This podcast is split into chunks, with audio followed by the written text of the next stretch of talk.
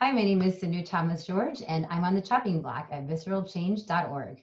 This is what we do. I don't have anything to say. No, wait, wait. I'm nervous. Yeah. It's an easy listening station. there right now. Why? You're listening to the chopping block. You're listening to the chopping block. You're listening to the chopping block One of them on the Visceral Change podcast. Okay, hey, how's everybody doing? We are here back with another episode of the Chopping Block, and today we have the one and only Cindu Thomas George. Cindu, how are you doing? Good, how are you? I'm doing well. Of course, no, I'm I'm so happy that we were able to get this scheduled and make it happen. Really looking forward to our discussion. Um, there's a lot of DEI trainers and facilitators and consultants and coaches out there, and uh, I think we need to begin sharing more space with another, one another, and not just you know operating in separate entities. And so this is exciting to kind of have this discussion and, and share some thoughts. Um. So Cindu, you are the founder and principal trainer of Shakti Diversity Training, right? Mhm. Uh, you're also a tenured professor at uh, of communication studies specifically, Yeah. right, at uh, the College of Lake County. Yeah. You do a lot. You carry a lot with you. it's super do. exciting. Yeah. Uh, I'm interested though because you know your your educational background, right, is in communications. yeah, Um, intercultural communication is what I specialized in. Intercultural communications is what you specialize in. So why this work? How do you how do you stumble upon DEI? Yeah, so there's a lot of, um, I would say, overlap and, um, you know, connection with intercultural communication and DEI, right? Intercultural communication uh, looks at how our cultures influences communication. Um, I studied it from a critical race perspective, and so a lot of DEI practitioners like yourself, uh, you know, have a critical race approach. And so from a really young age, I was like 23 uh, when I had my first gig, and it was under my mentor who I think he was like, "Oh, I can't do this," and he sent me, you know, to this nonprofit, and I started realizing that I can really make an impact because people they need to they they have to understand how to uh, communicate effectively, right, across cultures, and culture doesn't just mean ethnicity or race, Right. um, uh, gender, age, you know, generation, all of these different elements of cultural identities. Um, and I realized that it was a huge need, and um, you know, I just really worked hard. I knew what I wanted to do from the first year of graduate school and um, you know I, I did it a little bit and then i uh, also was in training uh, the program that i went to grad school in uh, they did uh, pedagogy pet training under, with pedagogy so i actually uh, you know shadowed a professor for a semester taught my own classes before i even graduated and so by the time i graduated i was uh, really kind of uh, sought out after to teach at the university as an adjunct or community colleges. And so I kind of sim- simultaneously started my teaching career and my uh, consulting career, you know, at the age of like 25. Oh wow, that's huge. you talked about uh, sort of that there is a there is a connection or some relationship between the intercultural communication and DEI. Tell me a little bit more about that. Um, well, I kind of uh, talked a little bit about the intersection, the need to understand how to communicate effectively. So, uh, you know, DEI work, I think I see it as kind of two umbrellas. Mhm. Uh, there's the DEI traditional, you're looking at power dynamics, inclusion, equity, ine- inequalities, uh, and then, you know, implicit bias. And then the inter- intercultural competency is equipping people to be interculturally competent communicators, right? Right. Understanding uh, cult, what is culture, what does that mean? Understanding uh, verbal and nonverbal dimensions of culture and communication. And so there are two different, you know, aspects. I bring them together. And I think there's kind of two sides in the DI world where they don't always marry. And now I'm seeing many more uh, interculturalists do DI work. You know, I, I've, I've explored a few on uh, Instagram. Both of them are South Asian, and I wrote them. I was like, wow, you know, and they're they're huge profile people, and so it's pretty cool to see other people doing this work. Yeah, that's that's amazing. You know, when I hear, maybe not when I hear intercultural communications, but I'm sure it's appropriate. But when I hear communications and DEI, you know, I think about my mind goes to you know African American vernacular, for example, Mhm, yeah. um, other forms of language and dialects that really speak to a, a particular community. I mean, have you? Uh, Yeah, that's yeah. part of it, right? Okay. That's part of verbal communication. Mhm. Um, so AAVE is part of that code switching, embracing linguistic diversity, Mhm. uh, is part of that also understanding dimensions like individualism and collectivism and you know how if you're from an in collectivist culture and you're in the united states and you're working in an individualistic society and us business is highly individualistic Mm. um, that really influences the way that you uh, show up right? The way that you experience the workplace and there can be a lot of disconnects and conflict right? And so part of what i do with developing intercultural competency is helping people to work together more harmoniously and also helping um, you know the tasks to get done more effectively because a lot of times you know the conflict and when tasks don't get done it's in the communication breakdown right? So that's kind Ah. of what i do there.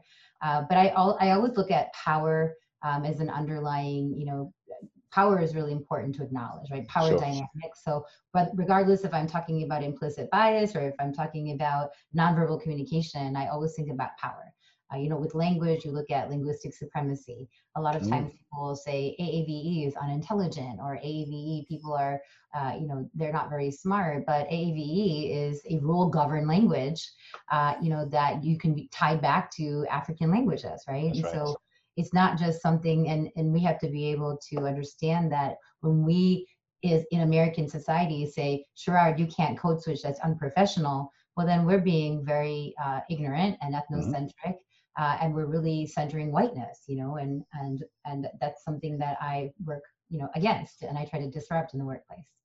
Yeah, for sure. And that's, you know, as you were talking, you know, you you're highlighting so many different ways that we nat- are naturally inclined to uh, buy into that Eurocentric philosophy. You know, I remember, you know, James Baldwin, one of his quotes, there's no such thing as a black professional. It's just being as white as you can be. Right? And Yeah. so it's this idea of whiteness that is at the center that we all are trying to strive for in one way or the other, consciously or unconsciously. So it's when we talk about it in language, it's really interesting.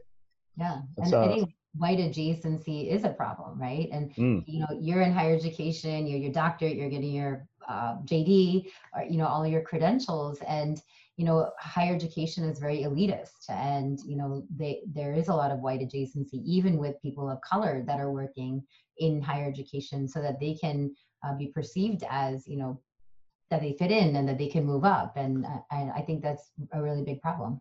Yeah, there's no question about it. And that is what people like you and the wonderful work that you do specifically is hoping to address. And, and you're well on your way. So let's talk a little bit more about you than Cindu the person. Uh, you identify as a woman of color, uh, second second uh, generation, right? Asian, born and raised here. Indian. Yeah, yeah, yeah, yeah, yeah. South Asian, yeah. South Asian. Yeah, yeah. Um, and you're the daughter of immigrants as Yeah. well. Yeah. Um, how how has that confluence of identities and experiences shaped you to be who you are today? Yeah. So, you know, when I grew up, I was my parents immigrated here in the early 70s right after the civil rights movement and we I was raised in an all-white community out like a 50 minutes outside of Chicago. And it was, you know, I'm I was raised in the early 80s, right? I'm in my 40s and uh, it was a really different suburb of Chicago than it is now, right? Uh, and because we were the only family of color, we were we were the only uh, people of color that were also immigrants. There were a few European immigrants, you know, families. Uh, I experienced a lot of racism, you know, literally from the age of five. Sure. Uh, you know, I was called Cindu the Hindu. My dad happened to own a convenience store. Uh, that was the year that The Simpsons came out, and The Simpsons had the Mm. character of Apu. So, you know, my family kind of fit into these media negative perceptions of, or just the, the, the stereotypes. Um, you know, and I, I grew up a, a long part of my life, you know, from childhood and even early adulthood, feeling ashamed of who I was. I was very much white adjacent. I did things like wear color contacts. All of my friends were white. Um, I had some, uh, you know, access to Indian people because of my community, uh, but I was embarrassed of them, to be honest with you. And I changed my name to Cindy when I was in sixth grade.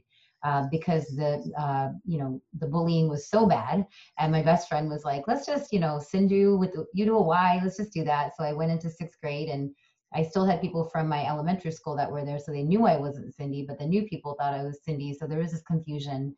Um, but you know, eventually teachers and everyone called me Cindy, but I still got made fun of, right? People knew that my real name wasn't Cindy, and I was kind of living under this like veil of no, I'm Cindy, and I it was just this like the alter ego.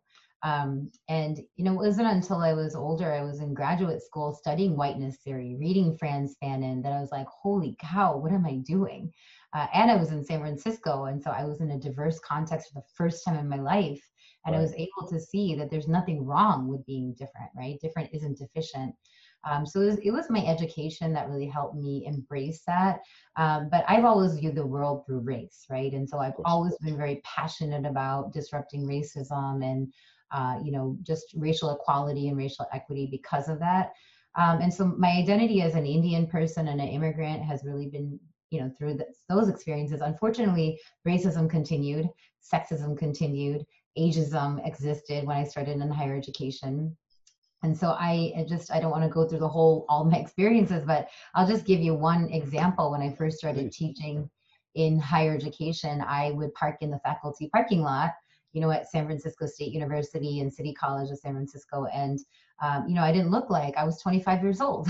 you know, it was a long time ago, and I looked probably like a student, and so I would always get you know kind of hassled like, um, "Who are you? You can't park here." And I would I would show my tag. Yes, I'm a faculty member, and at the end of the semester, a white, you know, campus police officer was just like, I don't believe you.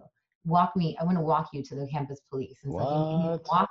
Yeah, he made me with him and to prove my identity, to look me up. And I was like, you took me through all these hoops, you know, because I was a young Indian woman of color. Yep. And in 19 or in 2003, there wasn't a lot of Indian women of color that were young that were teaching there, right? So, you know, things like that. You know, when I first started, a lot of I do all the training, not all, I do a lot of the training and development around diversity and inclusion at my college. Mhm. And I've been doing that for 13 years. And I have a white colleague, you know, and I'm at a community college. I'm very proud uh, to teach at this college, and we are uh, accessible and affordable. And, you know, it's really kind of like my jam as an inclusion person. That's right. Um, and, but we have a lot of people who who have doctorates, right? And because you know we're a very well paid, high paying college, uh, we have lots of resources, and so a lot of people trying to get in there. And you know, there's a woman who has her doctorate, and she always kind of threw that in your face, kind of like, "I have my doctorate, you don't." And you know, I was asked to do a lot of professional development, and she just would not have it.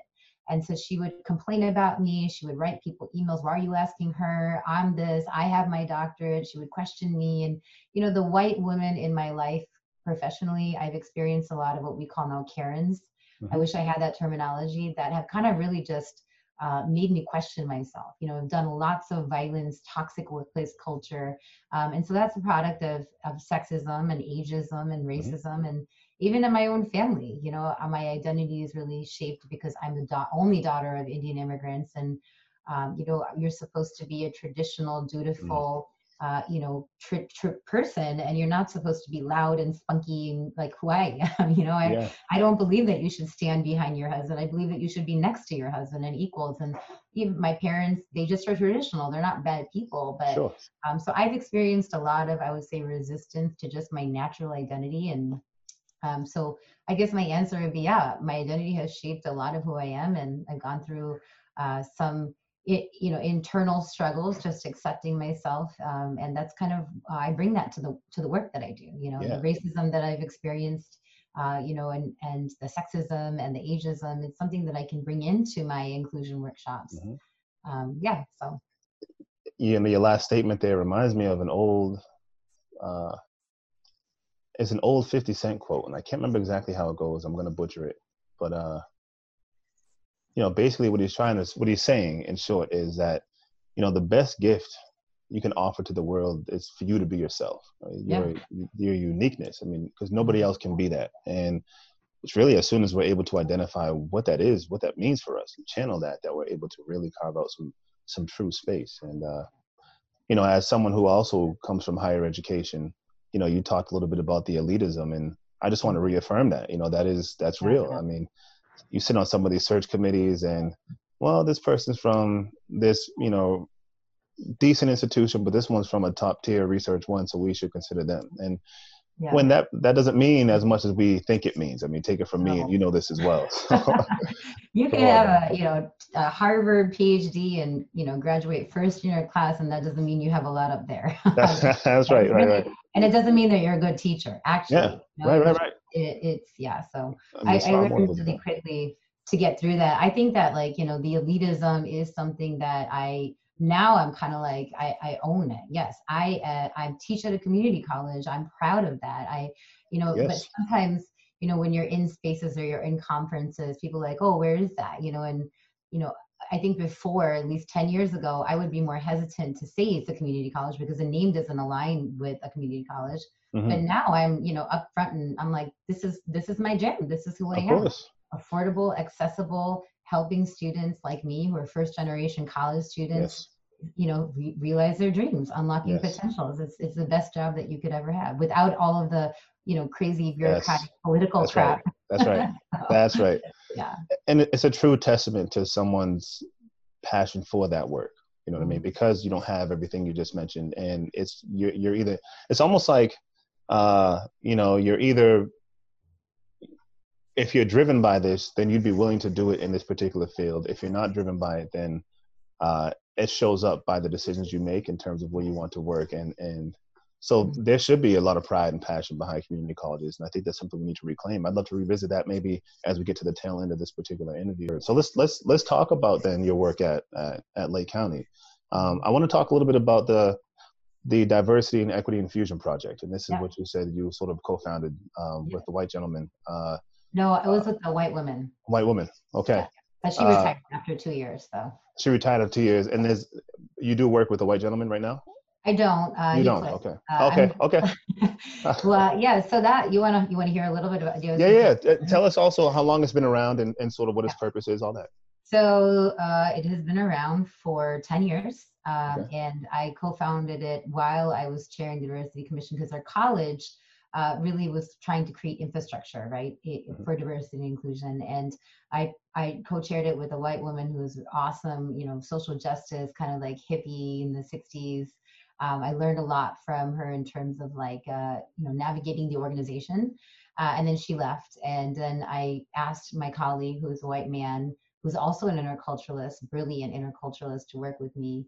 And so we worked together for several years. Um, and so now, Mhm. 10 years later, I work on my own. okay Um, that gentleman left because, uh, you know, things change. Technology is part of now education, and he was not as willing to evolve, and it Mm. was becoming too much for him. And uh, really, I was I created a uh, course that I just am going to be teaching in three weeks to faculty. It's called Black and Brilliant, uh, Okay. developing consciously inclusive faculty, and it's the whole point of the course is to create inclusion for African American students and to help uh, increase academic achievement with for the Black students in our college. Sure. And so it just became this beast. It was supposed to be a three-hour training, and now it's a 15-week course. And you know, it's in a lot of uh, it, it had to be a lot of videotaping because a lot of Black faculty and staff are their voices are shared, their experiences are shared, students. And so I spent the last year uh, working on that, and I'm really happy that it's over because it was a really hard, it was a challenging thing I've ever done in my career.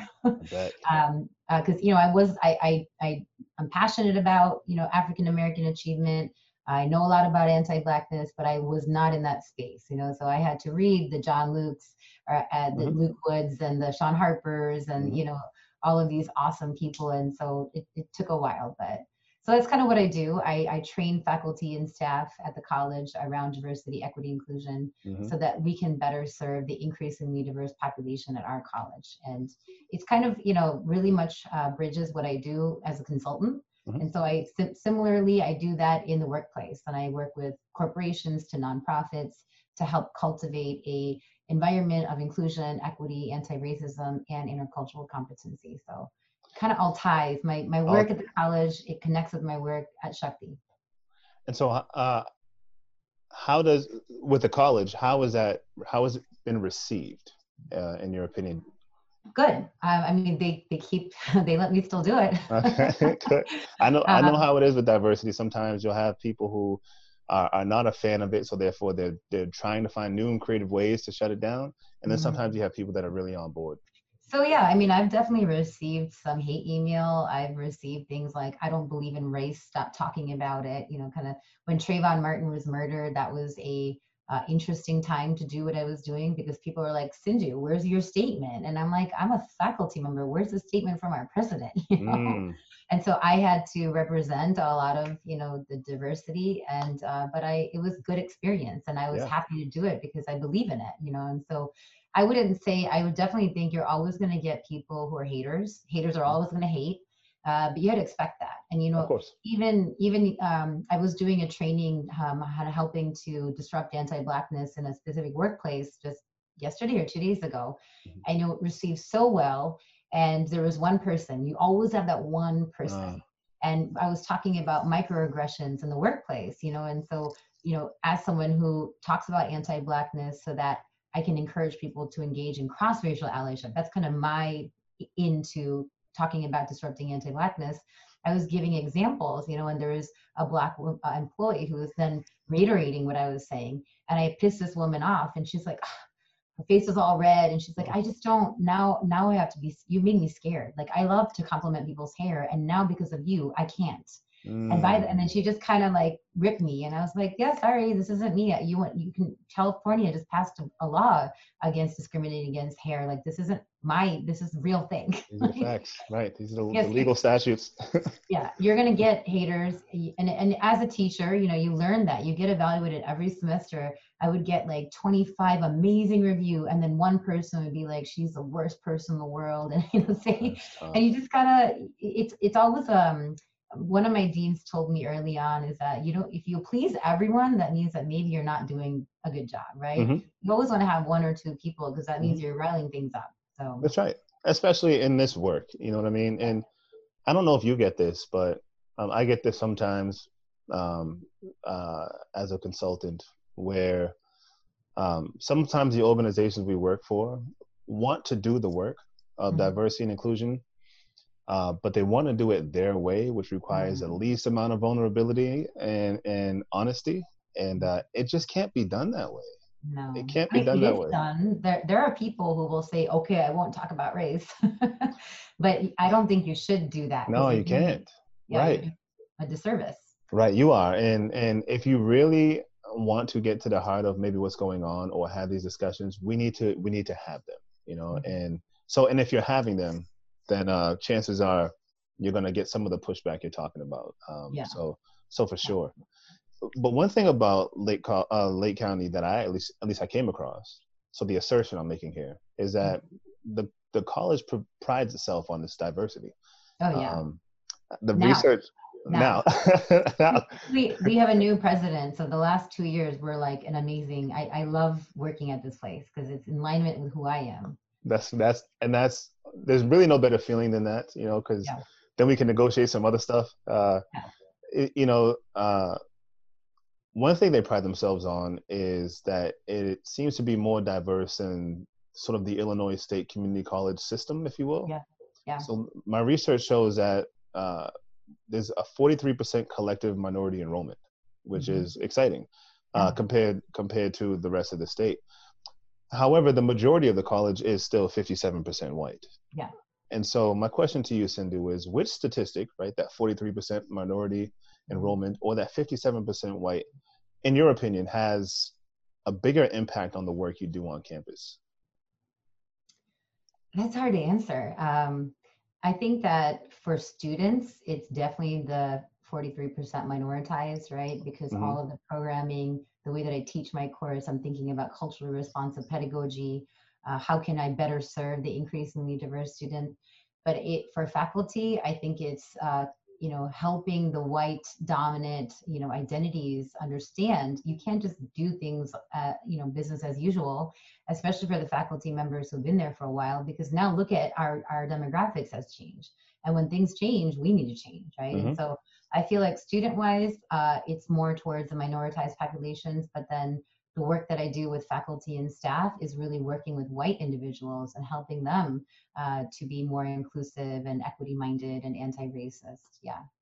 But Yeah. yeah, we, we have, um, I would say in the lab, I mean, the college looks, I've been at my college since 2008 this one um, and it, it looks really different i mean Mhm. we have a lot of latinx representation a huge increase in the last 10 years. Um, we have a growing African American community, and we're in a really interesting. Lake County is very rich and very white on one side, Mhm. and then North Chicago is not right. It's Mm. uh, you know low income, uh, some middle class, but people of color, uh, primarily Black and Latinx communities. So hmm Yeah, and that's uh that's always interesting the ways in which the community uh, impacts. You know, we could talk about the school demographics, but the way the community impacts not just the the uh, the work, but also just your lifestyle. I mean, do you find yourself uh, in more spaces of comfort than not in a majority white space, or has that posed to be a little bit of a challenge individually? Well, you know, if you look at faculty member, we're like 70% white or like 80, you know, so it's Yeah, yeah, yeah. Yeah. When I'm walking in the hallways, I feel, you know, included. I feel like this is my place. But Sure. if you're just in faculty, like the week before the students come back and we're all, you know, faculty only, it's it's a very predominantly white space. Yep. Um, because I grew up in predominantly white spaces, it's something that I it, it, I am used to. Mhm. Uh, but I would definitely say that I notice it. I I connect with people of color. You know, I I have an affinity towards people of color because they get my experiences. So Right. Yeah. Right. Right. yeah, and uh, and we have a woman of color ERG that I helped to start a couple of years ago, and that helps a lot. I mean, it it Oh makes yes. it makes a sense of belonging real, you know, and Yeah. and helps to create it for other people. So Yeah, well, those employee resource groups, without them, um, you know, sometimes labeled as affinity groups, they go a long way. Yeah. Um, I've instituted a couple myself over time, and um, I've seen a lot of uh, benefit from it. I've given it praise when I first was introduced to, so so that can be super beneficial. I have to imagine at a place like Lake County. yeah. Uh, Okay, let's move on to Shakti. Uh, the title kind of gives it away, uh, diversity training. But why don't you go ahead and tell us sort of the origins of the consultancy? Um, give us a little bit about how it came to be and, and why this name in particular. Yeah. So, um, like I said, in graduate school, I was working with nonprofits, uh, even when I was first adjuncting. And so I always knew, I told my dad when I was 23, I was like, Dad, I know what I want to do in my life. I'm going to be a professor and a diversity consultant. And he's like, Cindu, you have to be at least 30. Like, no one's going to hire you for either of those, right? and, and, he, and in, a, in, a, in a really big way, he was right. I was Hmm. doing, oh, I was a professor for sure, you know, as an adjunct. And by the time I was 28, I was a, a full time at this community college sure. uh, professor. But he was right with consulting, right? No one is going to really take you seriously. And so I was doing it here and there. I moved to Chicago for my job, and then I had a baby. And so that kind of took a break, right? The consultants. I started it when I was in California 25, 24. Um, and then after Jackson, my oldest son was born, you know, I'm just very entrepreneurial. My dad is an immigrant. He's entrepreneurial. He built his own businesses. And so I just kind of always was had that bug in me. Um, and so I started to do, started to uh, inquire about what do I need to do. I created a website. I just took all the, the, the motions. Um, and I named it, and, and you know, now it's, it's great. I have lots of business. I have a lot of experience. Mhm. Um, and I love what I do, but it, it was not a seamless, you know, there was many bumps in the road. There were many years where I was just like, I'm doing all this work and nothing is happening.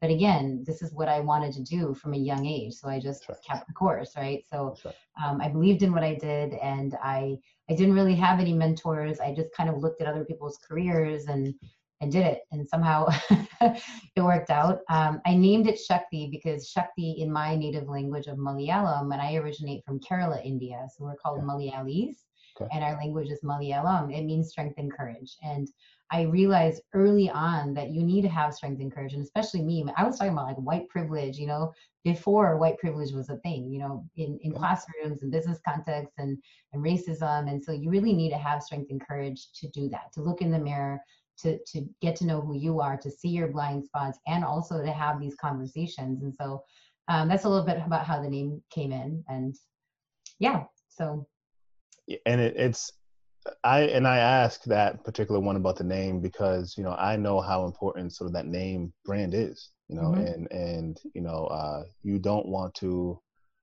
go somewhere where you know you feel like you have to backtrack a couple years in because it doesn't work, and so when Yeah. you're able to find one that really speaks to what you want to do, that that goes a long way, and there's usually a good story behind it. So you didn't you didn't fail.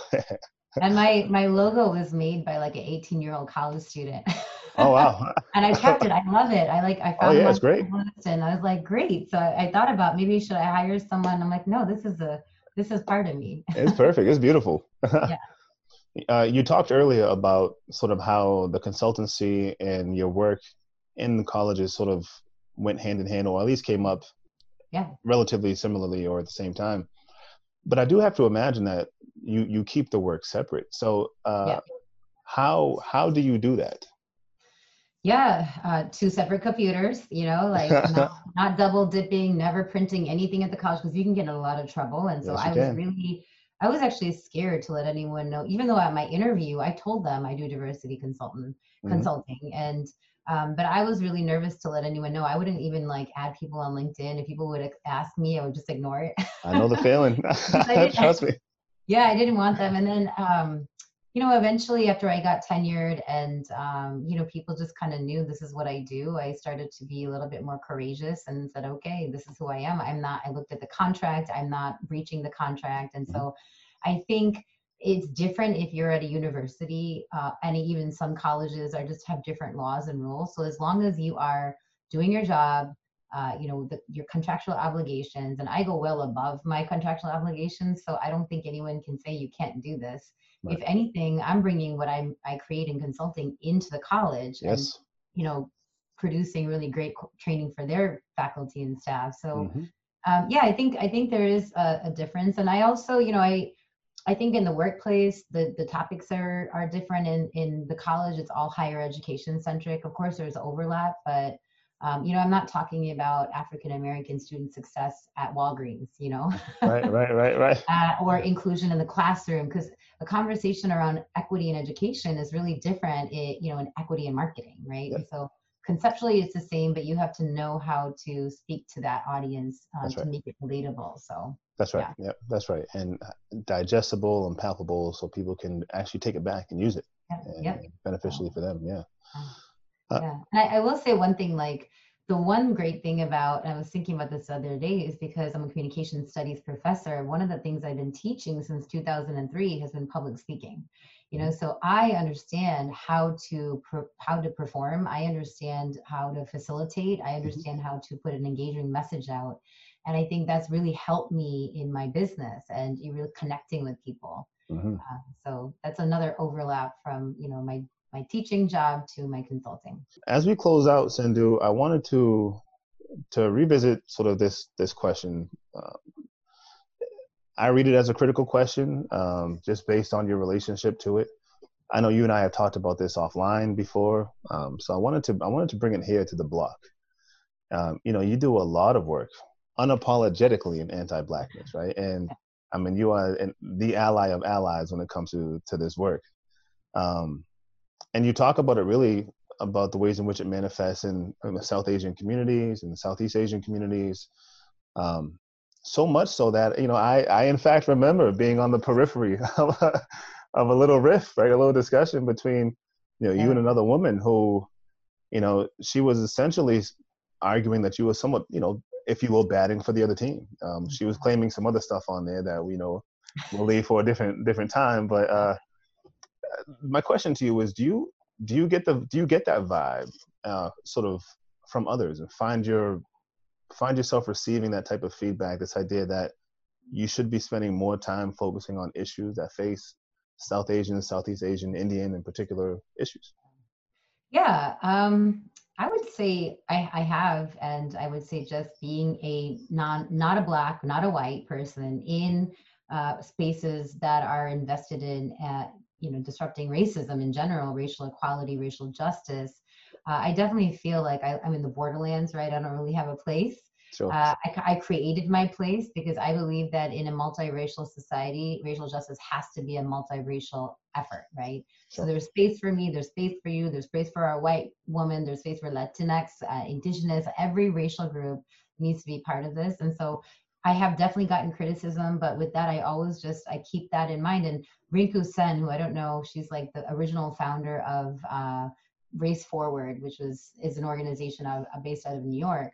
um, she was kind of uh, somebody that I would look up to because she was South Asian. She's in her 50s now. And I heard her say that one time, a long time ago. And that, that's just what's always in my mind. So when somebody critiques me, I kind of always regurgitate that. Like there's Mm. space for all of us. But I would say from like you're talking about an Instagram instance where I, I posted Mhm. something and got really uh, this woman got really angry who was South Asian and was just like, what about me? What about us? What about our racism? Sure. And I think that in order to be a real ally and in order to really uh, make a dent in racial equality, you can't just work for your own group.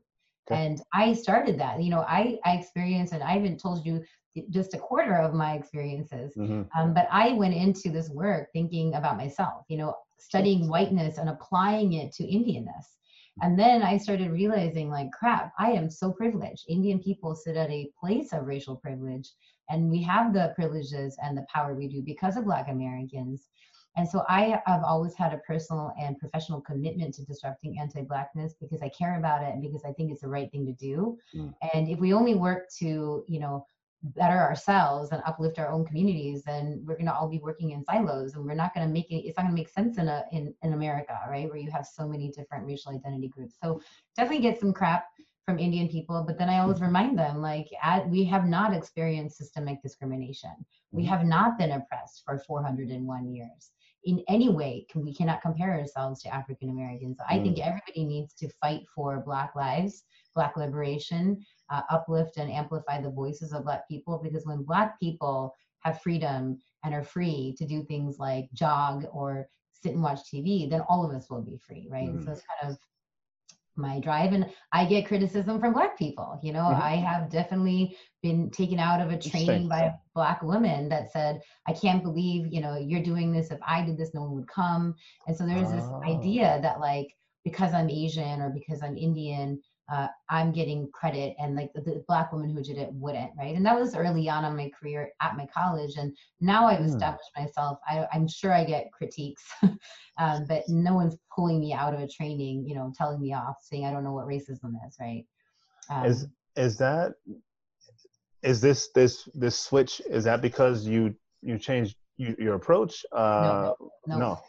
no, I'm I've always been this. I'm I'm always Hmm. one way to everyone. I just think that um, some people just don't, uh, especially with females. There's a lot of cattiness, you know. There's a lot of Okay. envy. There's a lot of uh, you know racial politics, and I get if, if this woman particularly who did this to me, she was eh, you know in her 50s. I was probably early 30s.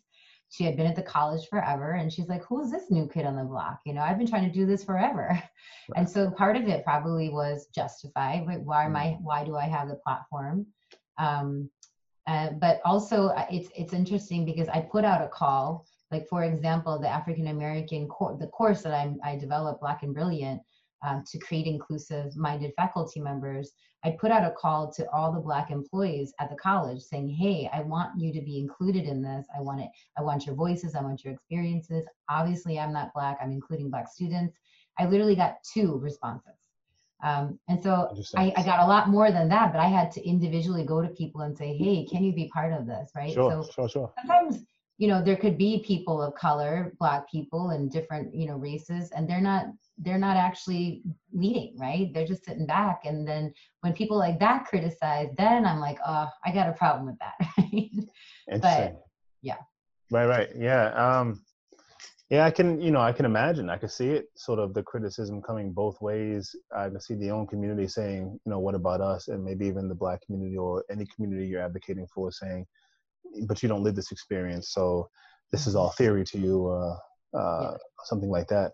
That- But yeah, you, st- go I was ahead. say, but and that's I, I'm not black, but I've experienced a lot of racism. I haven't experienced systemic, right? But that's kind of what drew me, you know, initially was this this experience and the world that I lived through is a lens of race, you know, and that's why I care because I know racism scars, racism sucks. You know, I'm still scarred by some of the experiences that I had 10 years ago Yeah. um, and so yeah i don't i don't live a black life and i'm very i always say that i speak from a place of racial privilege like i own that you know but if people who have privilege aren't fighting for people who have less privilege nothing's going to change That's right. That's right. That's right. And and at the end of the day, you know, black folks, you know, we need allies, we need advocates, we need support. Um, you know, black communities, uh, sort of one of, if not the only community in American history whose revolutions have been met with FBI resistance. Yeah. Uh, and so we need support. And so um, there's definitely discussion there to be had, but, you know, um, your work on anti-blackness, I don't think goes unnoticed one way or the other, right? The fact that you're doing the work is very clear. And so that is Yeah. something to certainly be proud of. Yeah. Um, I, I, want to say one thing though that I didn't say is that I don't think that I should be leading conversations about racial justice, anti-blackness. sure. I think that Black people should be leading. I think everyone has a place. Uh, we need to step to the side and let Black people lead it, but we should still be part of it. Just wanted to make that clear. Cindu, thank you so much Yeah. for taking the time to join us. Before we let you go, uh, tell the people where they can get in touch with you. Do you have any Oh. publications, your website, uh, hashtags, ats, anything you got? Yeah. So you can follow me on uh, Shakti Diversity and Equity on Instagram. Um, I'm semi-active on there and I create videos and stuff. I mean, I, I don't have lots of time, but I do, I'm somewhat active. And then my website is shaktitraining.com. And I'm sure you'll link that in the, the show notes or something. So I guess. well, you don't have to. of course I will. Ladies and gentlemen, thank you so much for being with us. Cindu Thomas George, Sherrod Robbins, here with the chopping block at visceralchange.org.